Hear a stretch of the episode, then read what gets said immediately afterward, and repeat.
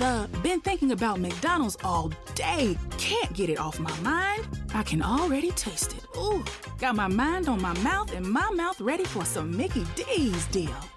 There's a deal for every moment at McDonald's. Right now, get two of your favorites for just three fifty. Mix and match a classic McChicken, a hot and spicy McChicken, or a juicy McDouble. Price and participation may vary. Cannot be combined with combo meal. Single item at regular price. Imagine, if you will, a place where the macabre and humor flow amicably. A place where U F Os land and monsters are real. A place where you say to yourself, I want to believe.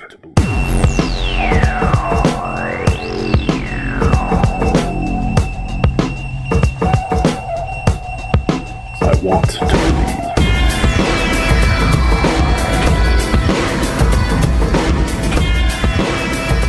Wow, man, episode ten. I think there's only going to be like two more or something like that. We'll see. Yeah. Well, welcome to the I Want to Believe podcast. I'm Nomar Slevik. I'm Kyle Sawyer. And today, well, let's just say you don't want to miss this one. All right. A quick reminder about our format, Netflix, blah, blah, blah. Also, all of our I Want to Believe social media and email are in the show notes, so fuck off. Don't. Don't tell our listeners to do that. They, we want them to listen. Well, that's true. I direct that now at you. Fair enough. Okay. Now it is time to revisit the missing four one one phenomenon. Whatever is doing this does it with one hundred percent effectiveness. And they've never made a mistake, because if they had made a mistake, you or I would have heard about it. There's something about this phenomena that's real, that we've documented through factual cases, that very few people have ever denied. There are strange disappearances in the woods. Search and rescue people know about it. They can't explain it, but no one's come forward to put the pieces together to show that it's it's an international issue. I would like us to start with a quick recap on researcher David Politis and his Can-Am Missing project. The following information is from can am missing dot com. Can-Am Missing is a group of retired police officers, search and rescue experts, also known as S A R, and other professionals that are dedicated to researching, on-scene investigating, and generally understanding the issues associated with people who go missing in the wilds of North America. This has typically been a project that is intensely worked by search and rescue teams, starting when a victim has been reported lost, and usually continuing for the following seven to fourteen days. The project initially started as a meeting with a park ranger and slowly evolved into a study of missing people who vanished in the wild, many under highly unusual circumstances. Ah, uh, yes. Okay, now let's get into the man behind this effort, David Politis. Okay. Okay, so from Wikipedia, it states that Politis is an investigator and writer known primarily for his research into people who have gone missing under mysterious circumstances. He has written a series of self-published books, Missing four one one, in which he provides case details about the disappearance of people in national parks and elsewhere.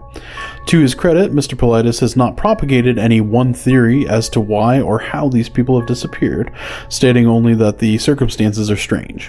Yes, that is quite true of Politis. He is always very careful not to come right out with a theory. However, as we did discuss in S one E one, we found out that he has a way of getting a theory across without spelling it out. I mean, yeah, we we, we covered that pretty well in the uh, first episode of last uh, season. So, yeah, you should maybe check that one out. Yeah, check it out. Check it out. All right. So this information has been culled from a few different places. One is from a Coast to Coast A M radio interview with George Knapp. He stated, quote, David Politis was formerly in law enforcement. Starting in nineteen seventy-seven, he worked for the Fremont Police Department, then transferred to the San Jose Police Department. He worked in the patrol division, the SWAT team, the street crimes unit, and eventually ended his career as a detective in the Vice Intelligence Unit. After leaving the police force, Politis began researching and authoring books on the topic of Bigfoot, as well as unexplained disappearances of people in national parks and elsewhere. The Missing four one one project started from a meeting with a park ranger and slowly evolved into a study on missing people who vanish in the wild. So that's enough background where we're kind of being redundant at this point, let's get into a few cases. Kyle, you want to take the first one, my yeah, friend? Yeah, sure. We'll have even more interest in this one because it takes place right here in Maine. Ooh. And uh, you specifically might find some special interest beyond that. Really? Yeah. Okay. So Lillian was from Masardis, Maine, which is very close to the Canadian border and surrounded by lakes, rivers, and ponds. Also, Masardis is tiny. Its population as of the twenty ten census is about two hundred forty-nine people. So you're from New Portland. That's a tiny town in Maine. Yeah. How how many people are there roughly, do you think? Yeah, um, as of twenty seventeen, they said about six hundred eighty-nine people. Oh, wow. So so Portland. It's even smaller even than, smaller than that, which oh. which being from New Portland, I can I can't even imagine smaller than that. But yeah, like a third of the less of the population. Right. That's, that's crazy. Wow. Anyways. So the, the town of Masardis was incorporated in eighteen thirty-nine, and Lillian went missing on August eighth, eighteen ninety-seven. She was six years old. Lillian and her parents went blueberry picking and had only been there for a short amount of time when the parents said she just vanished. Politis wrote that they searched for an hour and eventually got some people in the area to help look for her. She was not found that day, and by the following morning there were over two hundred searchers there, consisting of friends and family. Well, pretty much the whole town. Yeah, I was going to say, that's pretty much the whole town. It really is. Politis said that when searchers were looking for someone, they call the person's name, say that they are their friend, and that they're to help. They do this especially with missing children in case they are scared, and the thought is that they will come out of hiding if they hear those types of things. She was not found on the second day either, so the following day around three hundred people arrived to search, and at ten a.m. a gentleman named Bert Poland found her, somewhere between two and three miles from where the parents last saw her. Politis stated that there wasn't much detail in the article he found about this case, but that the little girl made an interesting statement. She said, "The sun shined all the time while I was in the woods." Politis said that's a weird thing for a six-year-old to say. That's uh, a really weird thing for a six-year-old. It's for anyone to say. Really, it is, yeah. And uh, the weather was stated in the news article as being partly cloudy, and she had spent two nights outside and was missing for about forty-six hours. The interviewer in the article said that while she described it as sunlight, it might not have been. Politis also noted that for the time period, you're not going to find artificial lights. That's really interesting, dude. Now I see why you said what you said at the beginning. Are we getting into extraterrestrial territory here? Uh, maybe. forty-six hours missing, and the little girl is quoted as saying, "The sun shined all the time while I was in the woods." Mm-hmm. That doesn't make any sense, because she says wood, she doesn't say cave or, or anything like that, where there may have been a fire going or something like that. Right. When you have a fire outside in the woods, you wouldn't describe that as sunlight shining all the time. Right. It's quite dark in the woods during the nighttime when you have a campfire going. Yeah, and I mean, without having like light lights, they yeah. would know what a campfire was. Right. And eighteen ninety-seven, lights on a... Uh, Interesting. I think we're getting into extraterrestrial territory. Okay. So this next story comes from Reddit and is related to the missing four one one phenomena, but more so, it's about missing time.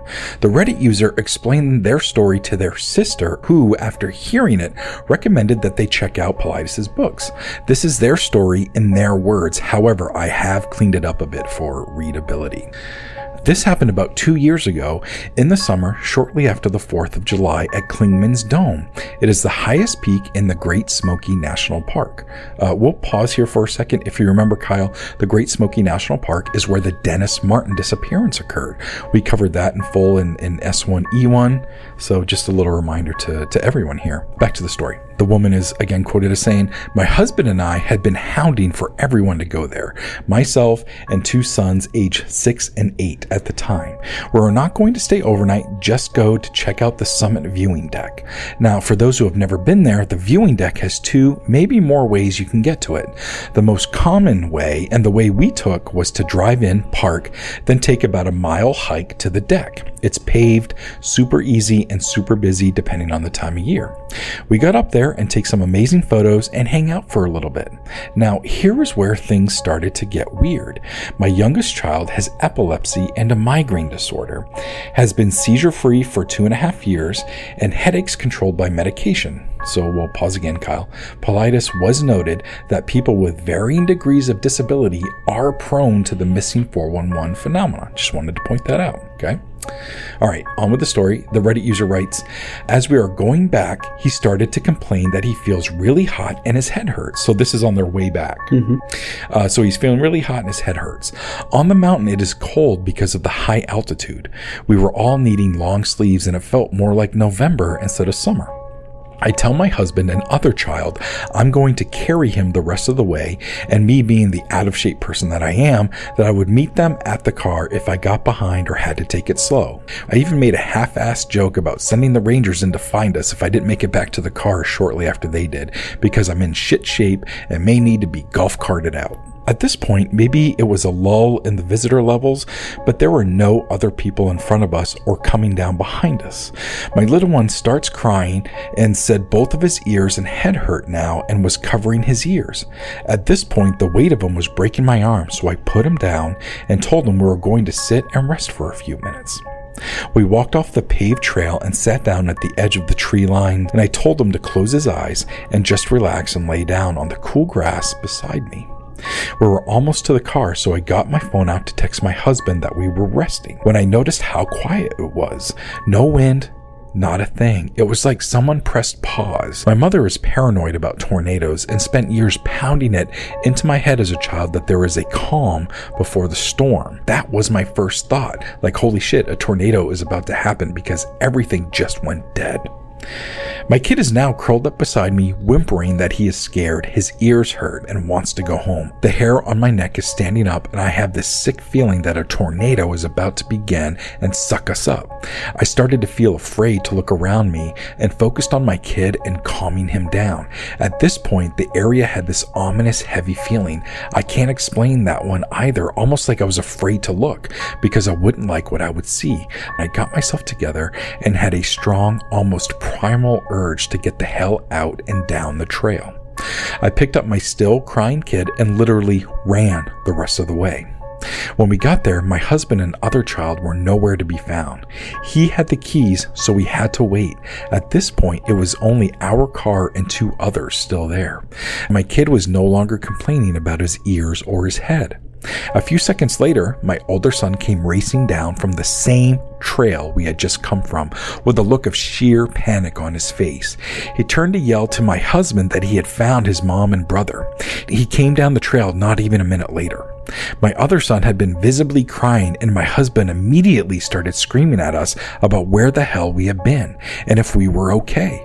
I asked him what his issue was and told him I had sent him a text message saying that we were resting for a little while off the edge of the trail. Now, here was what made my blood run cold. He told me that they had been looking for us for over three hours. I called him a liar and said that it probably just felt like hours.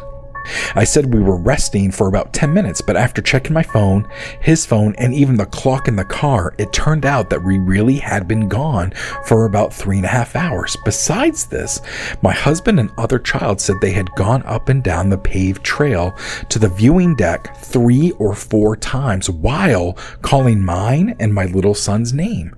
This would have been impossible to miss. I promptly turned and asked my little son if he still needed his migraine medicine, and he said the noise making his head hurt was gone and he was fine now. My husband asked him what the noise was like, and he said it sounded like a, a big bumblebee inside his head. We hauled out of there as fast as we could. My son's migraines and seizure activity on his E E G stopped after this. It was like his brain had been reset. He hasn't even had a mild headache since the incident. He has been deemed, quote, in remission from his neurologist because his brain waves have remained pristine.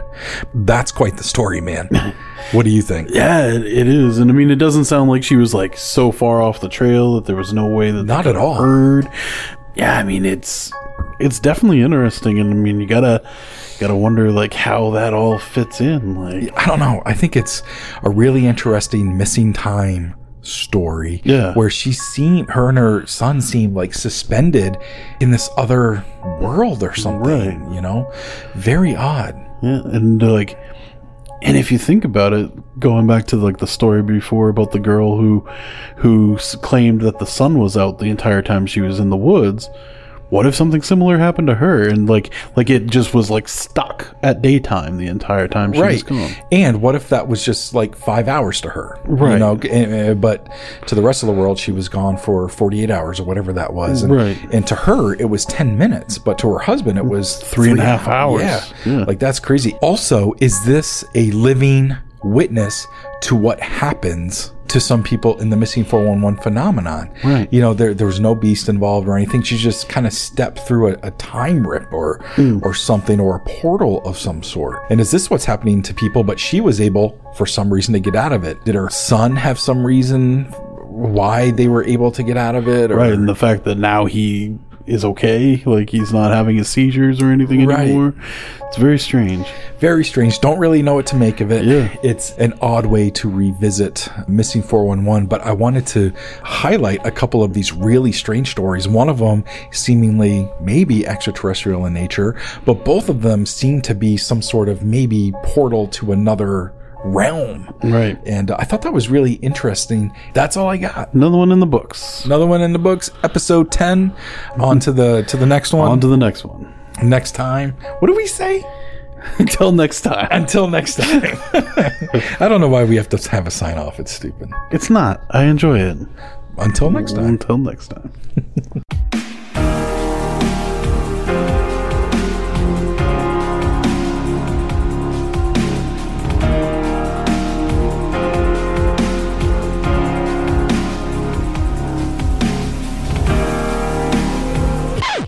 Missing four one one. Missing four one one. I have no idea what it's in context to, but I just pull up this episode and I and I see "so fuck off" written. Go ahead, fuck you. That's what I think. Please don't include this. I won't. I won't. Hello. I feel bad about not knowing how many people are in my home. Should we look it up? And you've called me out on this.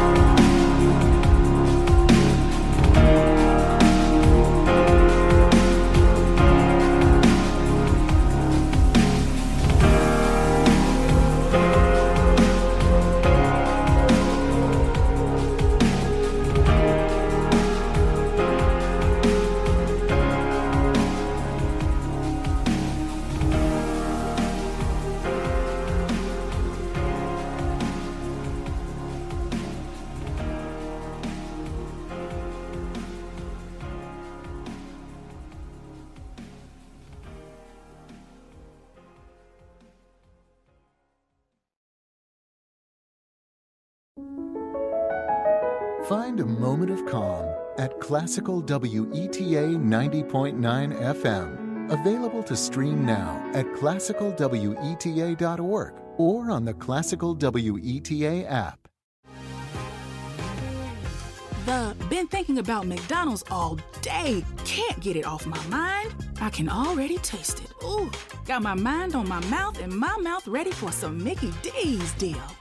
There's a deal for every moment at McDonald's. Right now, get two of your favorites for just three fifty. Mix and match a classic McChicken, a hot and spicy McChicken, or a juicy McDouble. Price and participation may vary. Cannot be combined with combo meal. Single item at regular price.